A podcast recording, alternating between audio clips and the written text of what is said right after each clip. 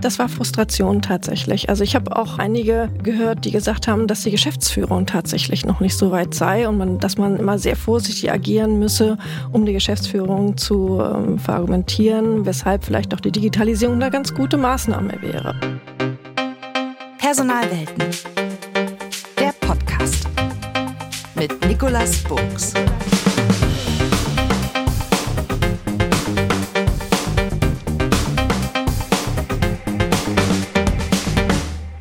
Herzlich willkommen zu einer neuen Episode von Personalwelten. Mein Name ist Nikolas Buchs und ich treffe in diesem Podcast immer interessante Persönlichkeiten und wir sprechen dann über aktuelle oder einfach spannende Themen aus dem Personalbereich. Digitalisierung ist ein großes Thema und das ist spätestens seit Corona eigentlich eben klar. Was oft ein eher so strategisches Thema war, das landete über Nacht in der, ich nenne es mal, operativen Notwendigkeit. Und wir erinnern uns ja, plötzlich durfte keiner mehr ins Büro, Remote Work war angesagt und auf einmal mussten Rechner beschafft werden, die dann zu den Mitarbeitern gebracht wurden. Bildschirme waren nicht da, die Server haben überhaupt nicht standgehalten der ganzen Belastung die Führung, die Führungskräfte mussten ihre Mitarbeiter, die ja nicht mehr vor Ort waren, die mussten irgendwie digital oder remote geführt werden.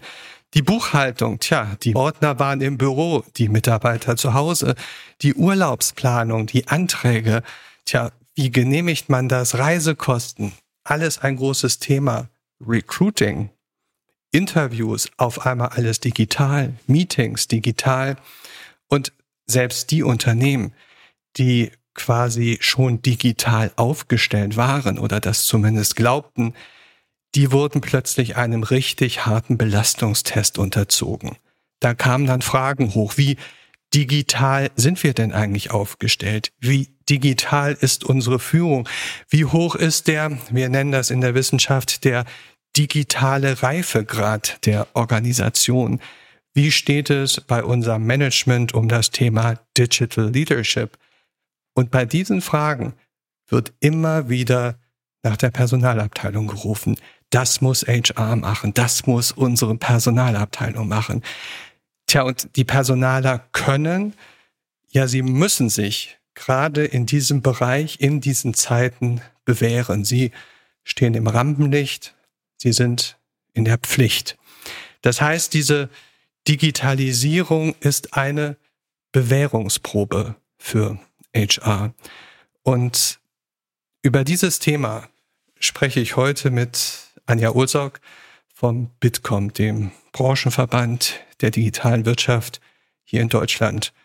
Anja, herzlich willkommen und schön, dass du da bist. Ja, hallo Nick und danke für die Einladung. Du bist ein alter Hase. Du bist seit über 20 Jahren beim Bitkom. Du bist da Mitglied der Geschäftsleitung, hast auch ziemlich zentrale Verantwortungsbereiche, nämlich das Thema Finanzen und IT, aber was uns natürlich besonders interessiert, Personal, das steht auf deiner Liste, aber auch das Thema Akademie, das ganze Aus- und Weiterbildungsthema der Bitkom. Du bist verantwortlich für den Bereich Beratung und das Thema Research. Auch da ist der Bitkom sehr, sehr aktiv. Nach dem Studium an der TU in Berlin, du bist Diplom-Kauffrau, habe ich nachgeguckt, hattest verschiedene kaufmännische Rollen dann bei kleineren und größeren Unternehmen, darunter dann auch eine internationale Wirtschaftsprüfungsgesellschaft, Herlitz, Volkswagen-Gruppe, also unheimlich viel auch unterschiedliche Unternehmen, die du kennenlernen durftest. Und auch jetzt neben dem Bitkom bist du im Aufsichtsrat einer Organisations- und Unternehmensberatung, engagierst dich dann aber auch bei der IHK in Berlin im Steuer- und Finanzausschuss. Also eine ganz, ganz breit aufgestellte, langjährige Kennerin sowohl der digitalen Welt als auch der Unternehmenswelt. Und bevor wir jetzt zu dir kommen, ist es vielleicht mal ganz interessant für jemanden, der das Thema Bitkom so gar nicht kennt. Was ist denn das Selbstverständnis, die Mission? Was ist die, die Aufgabe vom, vom Bitkom?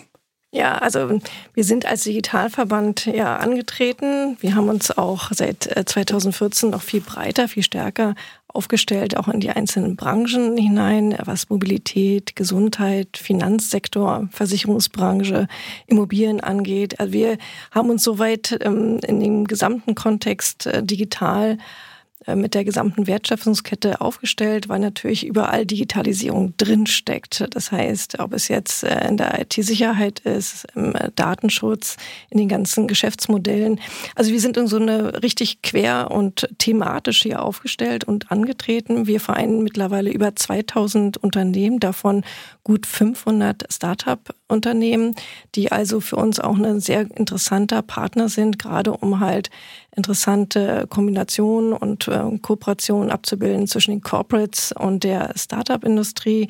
Das heißt, wir haben hier auch Angebote geschaffen, damit wirklich die großen Unternehmen mit den innovativen kleinen Speedboats sich austauschen können. Und insofern sind wir wirklich da sehr bunt, sehr breit aufgestellt. Und für uns ist das Thema oder das Herzensanliegen, den Standort Deutschland zu digitalisieren, auch die Gesellschaft mitzunehmen und natürlich das Thema so weit in die Breite zu stärken, dass wir auch in den nächsten zehn Jahren tatsächlich für den Standort Deutschland einiges voranbringen können, weil ich glaube, Deutschland braucht tatsächlich nicht nur eine kleine Veränderung, sondern einen kompletten Restart. Und dafür sind, ist der Bitcoin hier angetreten. Bevor wir zum Bitkom und der Mission, Deutschland zu einem führenden Digitalstandort zu machen, kommen, wollen wir uns mit Anja Ursorg etwas beschäftigen. Die drei Ps lauten Profession, Passion und Personal. Berührungspunkte. Wenn du jetzt jemanden, der den Bitkom nicht kennt, der vielleicht dein bisheriges Wirken gar nicht kennt. Wenn du so gefragt wirst, was machst du eigentlich beruflich? Was sagst du dem? Dann ist es äh, eine sehr bunte Mischung aus dem, was jetzt mein eigenes Tätigkeitsfeld ähm, betrifft, weil ich auf der einen Seite natürlich selbst in der Verantwortung stehe, die Finanzen zu verantworten, den IT-Bereich. Wir selbst haben gerade ein riesiges IT-Projekt vor der Brust, was im nächsten Wochenende tatsächlich live geht, nach über zwei Jahren Programmierung. Also für uns ein richtig dickes Brett, was wir da an den Start geben wollen, also wo wir auch live die äh, Digitalisierung erleben dürfen. Und zugleich auf der anderen Seite in der GmbH habe ich natürlich die Möglichkeit, all die Erkenntnisse, die wir selbst als kleines mittelständisches Unternehmen erleben dürfen, wir sind insgesamt 130 Mitarbeiter, so dass wir hier auch aus dem Erlernten gleichzeitig auch Angebote kreieren können. Das schlägt sich dann direkt auch in der Bitkom Akademie nieder. Dort können wir dann wirklich genau prüfen, wo sind die Unternehmen gerade selbst ähm, dabei, Dinge umzusetzen, wo klemmt es vielleicht und daraus ähm, entsprechend leiten wir Angebote ab und versuchen dadurch auch unser Portfolio entsprechend zu erweitern. Und durch unser Netzwerk, was wir haben, haben wir natürlich da eine Riesenchance, also immer up-to-date zu sein, die richtigen Experten Experten zu akquirieren. Und es ist insofern eine schöne Symbiose. Auf der einen Seite das selber machen können und auf der anderen Seite aber auch das Erlernte und das Erlebte weitergeben zu können über die Angebote, die wir im Weiterbildungsrahmen hier konzipieren dürfen. Und das macht natürlich unheimlich viel Spaß. Drei Zahlen wollen wir mal hören. Also über 2000 Mitglieder im Bitkom hast du gesagt, 130 äh, Mitarbeiter, roundabout hast du auch gesagt. Dieses ganze Aus- und Weiterbildungsangebot der Akademie, Gib uns da mal so ein Gefühl. Worüber reden wir denn da? Wir haben äh, gerade im letzten Jahr tatsächlich über 25.000 Teilnehmer erreichen können. Das war natürlich auch Corona-bedingt ein extremer Schub. Wir haben ganz viele Formate online im Angebot. Das sind so einstündige Wissensnuggets, die man live erleben kann. Und hier bieten wir eine thematisch eine breite Palette an. Also es geht halt wirklich vom Datenschutz äh, zum Thema IT-Security, Projektmanagement, aber auch Marketing-Themen, KI, Quantencomputing, also wirklich ein kompletter Abriss der Digitalisierungsthemen. Und insofern ist es auch mal so ein Appetizer, den wir natürlich auch ganz gezielt einsetzen, weil wir bieten zu den einzelnen Themen auch entsprechende Zertifizierungslehrgänge an, die natürlich modular aufgebaut sind. Und mhm. da haben wir jetzt, ähm, darauf bin ich ganz stolz, für den KI-Manager, was wir mit dem DFKI anbieten, auch eine sehr schöne Plattform entwickelt. Natürlich auch alles jetzt durch Corona bedingt. Also wir haben jetzt auch eine Plattform gebaut, wo wir die Teilnehmer auch onboarden, wo sie ihre Inhalte zu jeder Zeit zu jedem Ort abrufen können. Wir haben Online-Sessions über Zoom und äh, wir haben natürlich dann im Nachgang sogar noch ein Alumni-Netzwerk aufgebaut. Auch alles digital, alles online. Und das gab es vor Corona bei uns letztendlich so in der Form auch nicht. Also wenn man, wenn man dich jetzt sehen würde, was wir nicht tun. Wir hören dich nur. Aber wenn man dich sehen würde, würde man ein gewisses Strahlen im Gesicht sehen. Du bist also richtig stolz darauf. Das heißt, das Ganze geht auch einher mit einer gewissen Passion für diese Rolle, für diese Aufgabe, für diese Organisation. Was, was ist die Passion? Was treibt dich? Wir wollen tatsächlich einen ganz maßgeblichen Beitrag leisten, damit die Unternehmen in Deutschland einfach mehr Digitalisierungskompetenz erlangen können. Also das ist wirklich ein Herzensanliegen. Wir sehen ja selbst, der Bedarf ist riesengroß. Also wir wurden wirklich letztes Jahr überrannt mit unseren Online-Angeboten und da haben wir gemerkt, wie, wie groß der Wissensdurst letztendlich ist. Trotz alledem muss man sagen, wir haben jetzt gerade auch eine eigene Studie nochmal äh, in diesem Jahr entwickelt, zusammen auch mit, mit HR Pepper und haben nochmal erkannt, dass sogar in diesem Jahr die Budgets eher sinken statt wachsen. Und das ist natürlich schon für uns eine Fragestelle, woran liegt das? Also deshalb bieten mhm. wir diese Angebote komplett kostenfrei an. Ja? Mhm. ja. Aber du persönlich, was treibt dich? Was macht dich seit vielen, vielen Jahren, ja, äh, sozusagen jeden Morgen glücklich, zufriedengehend in den Job zu sagen, das ist mein Ding. Sonst wärst du ja noch irgendwo anders, sonst wärst du ja nicht mehr beim Bitkom. Ja, das ist richtig. Also wir haben natürlich die Möglichkeit, hier in unserem Umfeld wirklich Akzente zu setzen, Dinge zu bewirken. Und das macht im Grunde genommen eine gewisse ja, Zufriedenheit letztendlich auch aus, dass wir sehen können, wie viel ähm, ja, Teilnehmende in den einzelnen Kursen dabei sind und wie viel positives Feedback wir bekommen. Also das ist tatsächlich extrem erfreulich. Also wenn dann immer auch von den Teilnehmern auch direkt teilweise an mich gerichtet, dann ähm, Rückmeldungen erfolgen, wie gut ihnen der Inhalt, die Konzeption, die Umsetzung, die Mitarbeiter gefallen haben. Und das macht natürlich extrem Spaß. Mhm. Berührungspunkte zu Personal. Wo sind, wo sind die denn? Oder wo sind die wichtigsten Berührungspunkte? Äh, direkt äh, am eigenen Leibe, muss man erfahren. Wir selbst suchen natürlich auch immer gute Fachkräfte und wir müssen uns natürlich auch einiges einfallen lassen. Auch unser Recruitment äh, läuft aktuell nur online tatsächlich.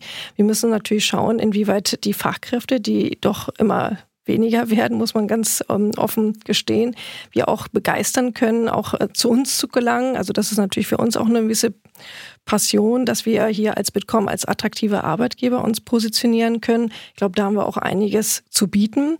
Und auf der anderen Seite sehen wir natürlich aber auch unsere Mitglieder und auch die Unternehmen, die jetzt nicht unbedingt Mitglied sind, aber die wir auch natürlich gerne hier unterstützen, wie sie dieses Thema Fachkräfte, Fachkräftemangel beheben können.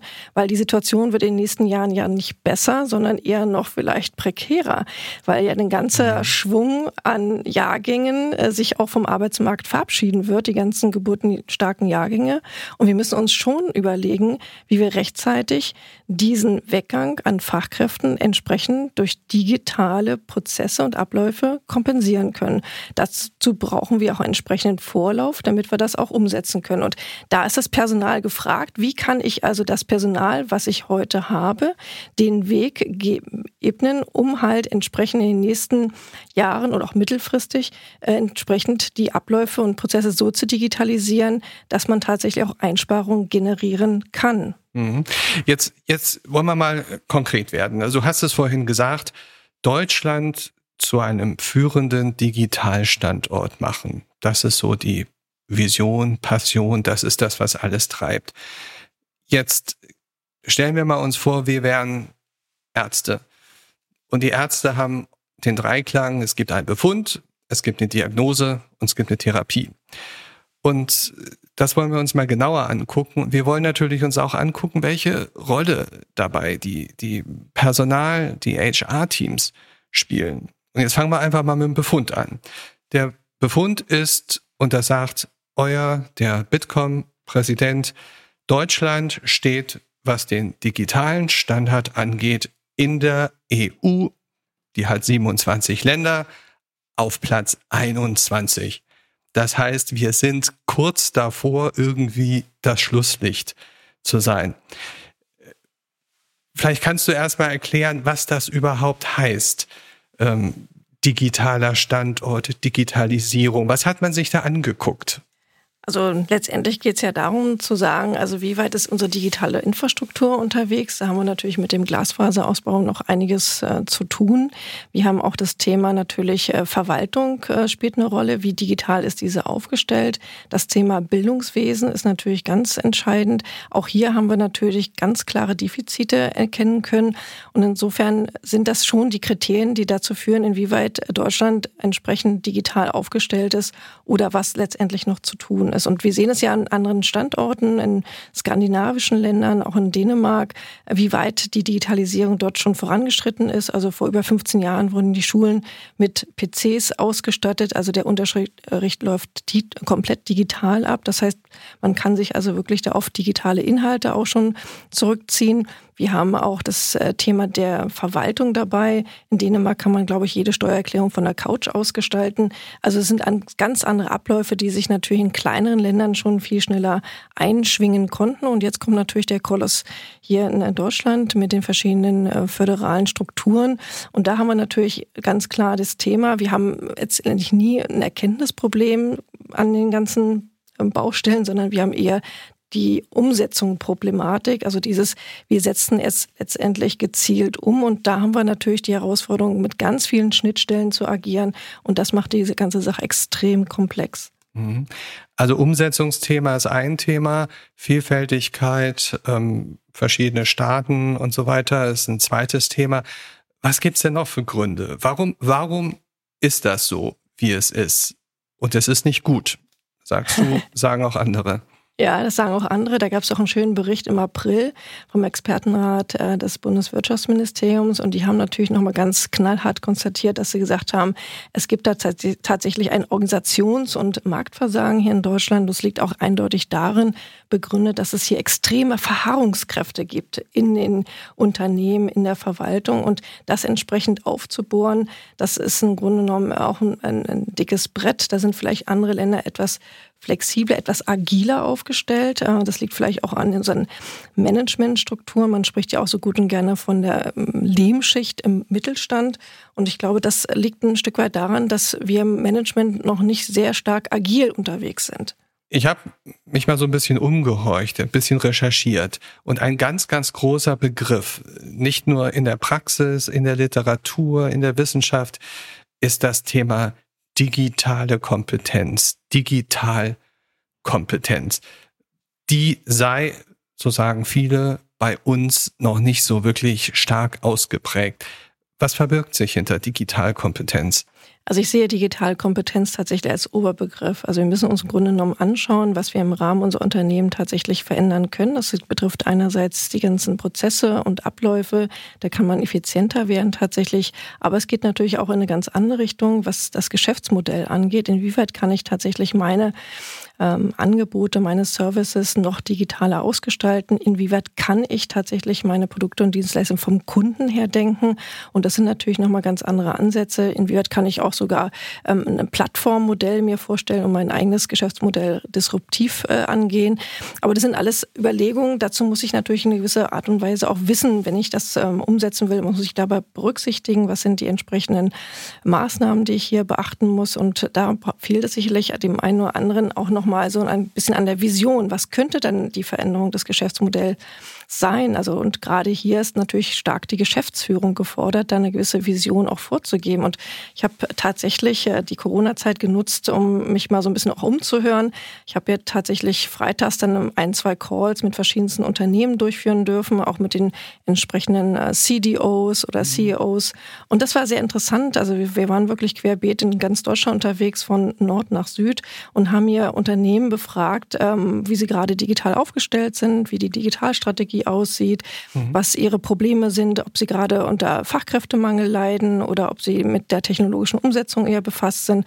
Und es war ein sehr interessantes Bild, was ich hier tatsächlich ähm, wahrnehmen durfte. Das heißt, einige Unternehmen, gerade so Consulting-Unternehmen, sind sehr gut aufgestellt. Also die waren wirklich auch sehr digital stark unterwegs, sehr affin. Es gab aber auch, ähm, sag mal, so ganz klassische Anbieter, Büroartikelhersteller oder Energieanbieter oder Wasserbetriebe, Messegesellschaften, die wirklich tatsächlich erst in den Anfängen stecken. Also die sich gerade überlegen, was könnte denn das sein, was ich im Rahmen meines Geschäftsmodells anders gestalten kann. Also das heißt, sie sind gerade am Überlegen, wie könnte die Digitalstrategie aussehen, was brauche ich dafür. Das Thema auch der Fachkräftequalifizierung steht dann oder stand dann im Raum. Insofern kann man eigentlich sagen, die ersten Unternehmen sind an der Startlinie, sind sozusagen auch ein bisschen in der Erprobungsphase, was sozusagen die strategische Ausrichtung angeht. Aber gleichsam muss man sagen, ist das Gesamtbild für Deutschland noch nicht so weit vorangeschritten. Aber was hast du denn aus diesen Gesprächen, wenn du diese Gespräche geführt hast, was hast du da so für Vibrations mitgenommen? Gerade bei denen, die eben nicht so gut dabei waren. Ja. War das ein bisschen schlechtes Gewissen? War das Frustration? War das Panik? War das Angst? Oder war das Entspanntheit? Nee, das war Frustration tatsächlich. Also ich habe auch äh, einige gehört, die gesagt haben, dass die Geschäftsführung tatsächlich noch nicht so weit sei und man, dass man immer sehr vorsichtig agieren müsse, um die Geschäftsführung zu ähm, verargumentieren, weshalb vielleicht auch die Digitalisierung eine ganz gute Maßnahme wäre und wie man das Hast du ein Gefühl, warum das so ist? Warum die Geschäftsführung da so zurückhaltend sind? Nee, also da habe ich noch kein klares Bild, dass ich also wirklich sagen kann, woran liegt es tatsächlich. Vielleicht ist es aber auch ein Stück weit ähm, ja, fehlender Mut. Das wäre vielleicht eine Erklärung weshalb die Geschäftsführung sich hier etwas zurückhalten gibt. Vielleicht sind es aber auch nur noch wenige Jahre, die man im Betrieb ist und äh, weil man dann vielleicht schon äh, Mitte 60 äh, ist und sagt, naja, ich, wie viele Jahre habe ich noch? Also ich weiß nicht, welche ähm, Verharrungskräfte hier an der Stelle sind. Ist aber auch nicht durchgängig. Also es waren halt vereinzelte Stimmen, die es so deutlich adressiert haben letztendlich. Aber es sind natürlich manchmal auch Abteilungen, die äh, da sehr stark mitzunehmen sind. Und das war eigentlich, das ist ein richtiger Change Management Prozess. Und da war auch oft die Aussage, also wir müssen halt wirklich gucken, wie bekommen wir unsere Mitarbeiter tatsächlich motiviert, begeistert, sich diesem Änderungsprozess auch zu unterziehen. Und das waren halt tatsächlich auch weitgehend viele Anmerkungen, die ich erhalten habe. Und das kann ich komplett nachvollziehen, weil es gibt natürlich schon auch den Punkt ähm, ne, der Angst. Also was verändert sich? Wie verändert sich mein Arbeitsplatz? Bin ich dann anschließend noch gebraucht oder was äh, ist sozusagen dann noch mein Input tatsächlich, um halt die Firma mit voranzubringen? Und deshalb muss man, glaube ich, hier sehr vorsichtig auch agieren und natürlich hier den Mehrwert und den Nutzen der Digitalisierung auch klar machen. Weil am Ende des Tages wird es am Ende nur effizienter. Die Arbeitsaufgabe ist letztendlich aber dann eine andere und vielleicht sogar eine qualitativ hochwertigere Aufgabe als die, die man vorausgeübt hat. Also das sind auch ganz klare Vorteile, die man hier damit verargumentieren kann. Also bei dem, dem Stichwort Digitalkompetenz. Wir kennen alle möglichen Arten von Kompetenz. Ja, wir kennen methodische Kompetenz, wir kennen Sozialkompetenz, wir kennen noch andere Arten von Kompetenz. Und wenn wir uns diese Digitalkompetenz angucken, ist die Aussage von Achim Berg, dem Präsidenten der Bitkom, sehr, sehr klar. Er sagt, Kompetenz ist mehr als Können. Und der zweite Punkt, den er anführt, gleich danach ist, Digitalkompetenz heißt auch wollen. Und was du jetzt gerade angeführt hast, hat ganz viel damit zu tun, dass man nicht will. Er sagt aber auch einen dritten Punkt, das ist das Thema Machen. Das ist das Thema Umsetzungsdefizit, Umsetzungsschwäche. Warum könnte das ein Thema sein? Die Umsetzungsschwäche, na, wahrscheinlich, weil äh, zu wenig ähm, Leuchtturmprojekte schon existieren, dass man sich auch in gewisser Weise daran orientieren könnte. Obwohl es aus meiner Sicht äh, schon genügend gute Beispiele gibt. Wir brauchen nur in andere Länder schauen, was dort schon auch umgesetzt wurde. Und äh, wir haben natürlich auch beste Beispiele einfach durch unsere amerikanischen, wie man so schön sagt, Hyperscaler. Ähm, Amazon zeigt uns regelmäßig auf, äh, was Digitalisierungsmöglichkeiten äh, bewirken, welche Plattformen Ökonomie letztendlich dazu beiträgt, sehr skalierungsfähige Geschäftsmodelle zu, zu bauen und zu betreiben. Und das sind eigentlich schon Sachen, die uns tagtäglich auch im Privaten ständig begegnen. Nur wir versuchen das noch nicht entsprechend in, in die eigene ähm, berufliche Arbeit und, und ähm, die Geschäftsfeldthematik umzusetzen. Und ich glaube, daran liegt so ein Stück weit, dass man vielleicht auch die Scheu hat, die einzelnen Dinge auch anzugehen. Ich, man muss auch sagen, es ist auch nicht einfach, die äh, entsprechende Experten zu finden, die natürlich ja auch äh, den Digitalisierungsprozess vorantreiben. Also da kann der eine oder andere Fehlgriff, und das war auch tatsächlich eine Aussage oder einige der Aussagen äh, meiner Interviews, äh, man kann auch durchaus mal an eine falsche Zusammensetzung personeller Natur kommen, sodass ein Digitalisierungsprojekt auch gegen die Wand gefahren wird. Also da wird auch viel Geld versenkt und ich glaube, das ist halt natürlich auch ein Stück weit Vorbehalte.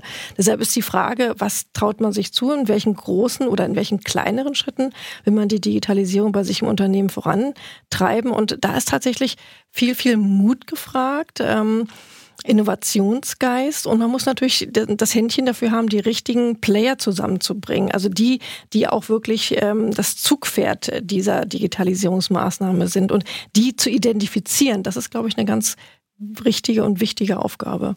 Und damit sind wir eigentlich beim Thema HR, beim Thema Personal. Ganz, ganz viele Finger zeigen auf diese Kollegen, diese Teams in den Unternehmen. Die sollen das Können vermitteln, die sollen das Wollen, Motivation fördern, die sollen das Machen ermöglichen, erlauben. Und HR ist damit in der, ja, man sagt, Übersetzung des Bewusstseins, wir wissen eigentlich alle, was richtig ist, in konkrete Handlungen. Wie hast du in den Gesprächen oder deinen dein Kontakten mit Unternehmen dieses Thema HR oder Personalteams, wie erlebst du das? Ich erlebe es tatsächlich so ein bisschen äh, aus der Fachabteilung herausgetrieben. Also dass HR tatsächlich gar nicht so im Lied steht. Also das ist eher so meine praktische Brille, die ich jetzt hier aufhabe. Das heißt, die Fachabteilung bestimmt tatsächlich schon, wo es tatsächlich lang geht. Also was sind für Digitalkompetenzen für das Team erforderlich? Ist es tatsächlich jetzt im Marketing mal ganz konkret gesprochen ähm, eine Ausbildung zum Data Scientist? Also will man sich tatsächlich so strategisch aufstellen, dass man sagt, Marketing Automation muss künftig ein führendes äh, Instrument sein. Wir wollen die Martech-Themen vorantreiben. Dann macht vielleicht tatsächlich die Qualifizierung als Data Scientist oder vielleicht auch weitergestuft als KI-Manager durchaus Sinn, sodass man sich sein eigenes Team dann strategisch aufbaut. Und insofern wird das weniger durch die Personalabteilung getrieben, als halt durch die Fachabteilung nicht durch das Marketing selbst. Ein bisschen anders ist, ist eine andere Untersuchung, die mal unter die Lupe genommen hat. Was heißt Digitalisierung konkret? Ja, da geht es darum, ähm, ja, individuellere Regeln für Arbeitszeit und Arbeitsort. Es geht um mehr Informationsaustausch, mehr Eigenverantwortung, Selbstorganisation, mehr virtuelle Führung.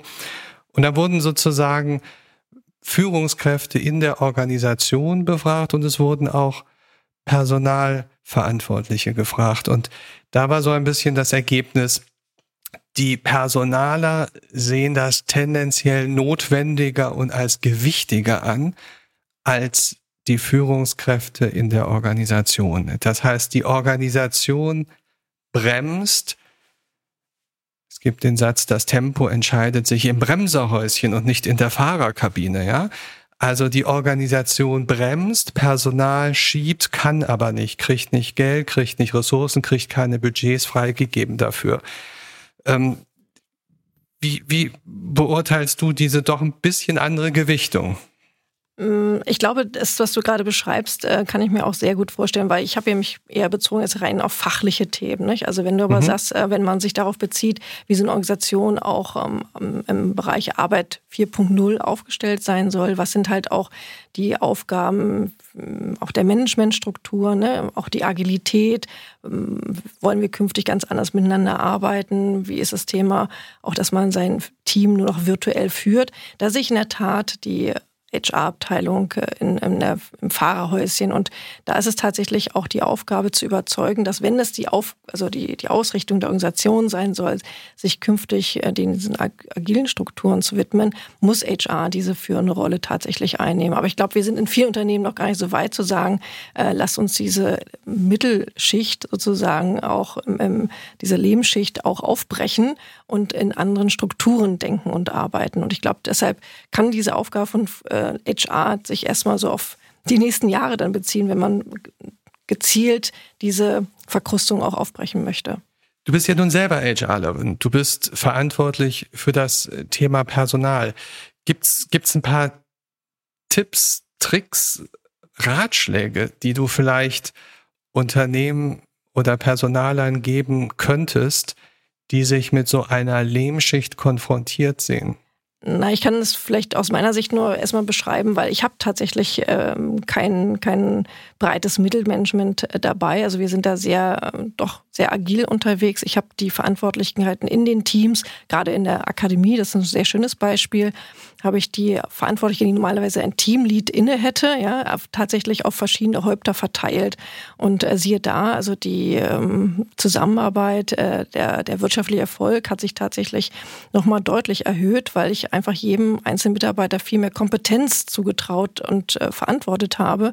Und das äh, zahlt die Organisation, zahlt der einzelne Mitarbeiter ähm, doppelt und dreifach zurück. So meine Wahrnehmung. Und ich bin total begeistert von diesem Ansatz und würde jetzt gar nicht mehr in diese klassischen Strukturen zurück wollen. Also ein Tipp wäre, ähm, überprüft, überdenkt eure Strukturen, macht sie agiler, macht sie flexibler, macht sie flacher. Genau. Wie sieht das mit Prozessen aus? Gibt es da Ideen, wo du sagst, also da könnte man was machen? Also Stichwort HR stärken, äh, diese Lehmschicht abzubauen oder zumindest zu durchlöchern. Mm. Ja, ich glaube, da muss so ein bisschen jede Organisation so ein bisschen seinen eigenen Weg finden. Das kann man jetzt, glaube ich, nicht als so als, als Gießkanne nehmen, zu sagen, äh, so muss äh, HR agieren. Ähm, was vielleicht schon ein Punkt ist, es bedarf natürlich gewisser finanzieller Budgets.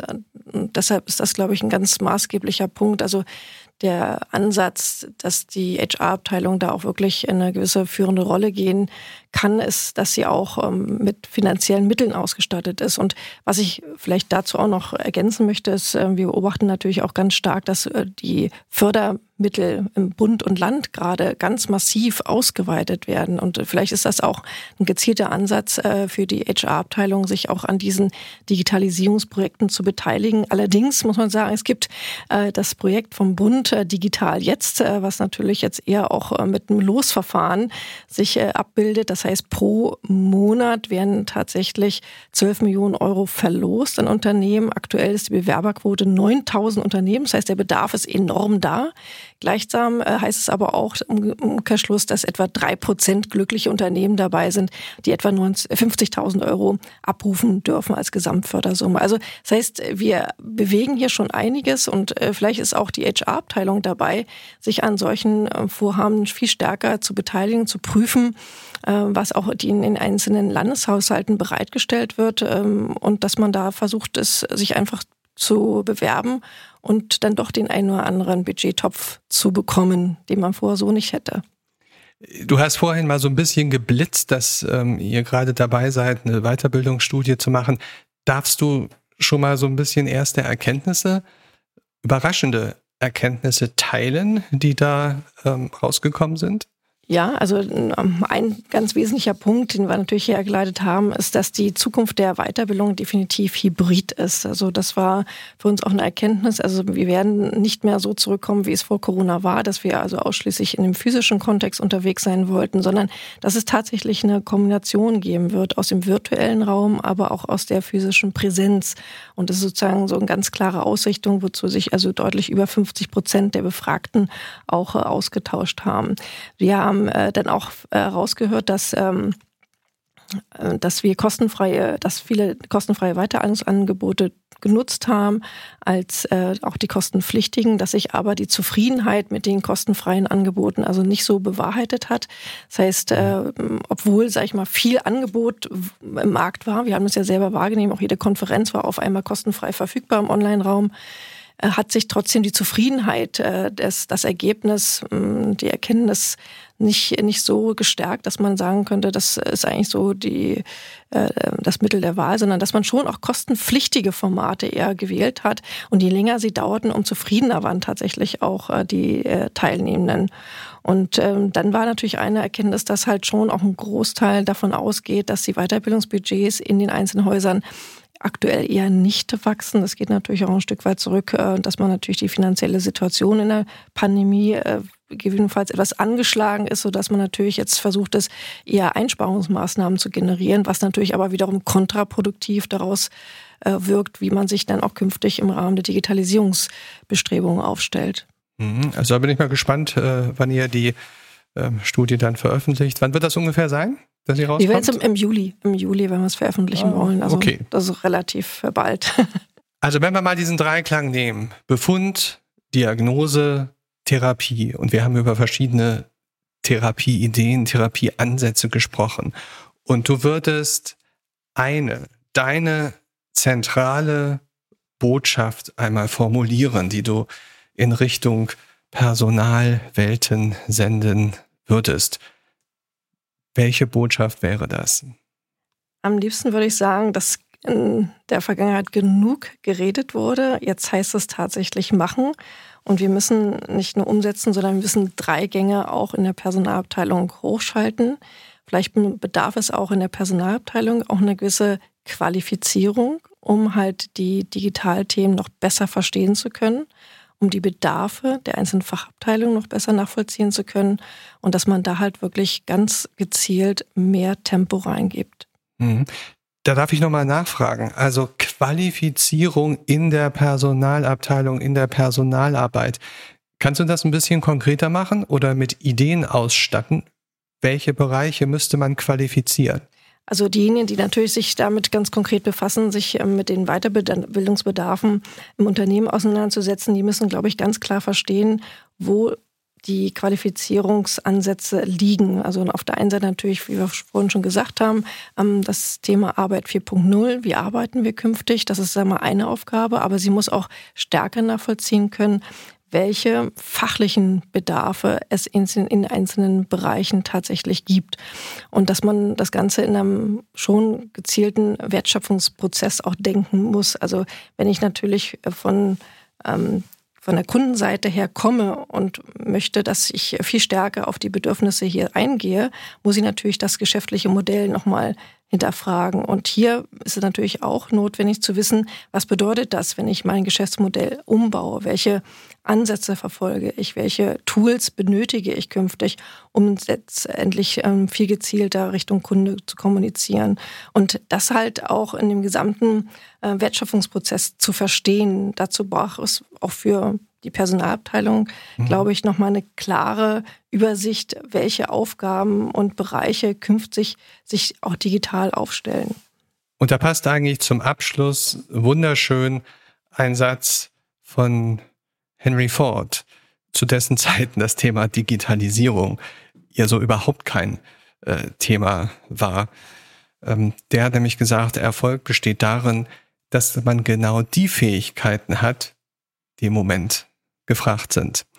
Insofern, wir hoffen, dass diese Fähigkeiten sich weiterentwickeln, dass sie ähm, die Menschen, die Mitarbeiter, die Führungskräfte sich diese Fähigkeiten aneignen, damit wir dem, was du, was der Bitkom sich so als Vision nimmt, ähm, dass wir dem ein Schrittchen oder einen großen Schritt näher kommen. Vielen Dank, Anja Olsok. Vielen Dank, Nick. Diese und alle anderen Episoden findet ihr auf der Website personalwelten.de und den üblichen Kanälen. Einfach dort abonnieren und dann verpasst man die nächsten Episoden nicht. Für mich heißt es jetzt Tschüss für heute und bis zum nächsten Mal. Am Mikrofon war Nikolas Boos.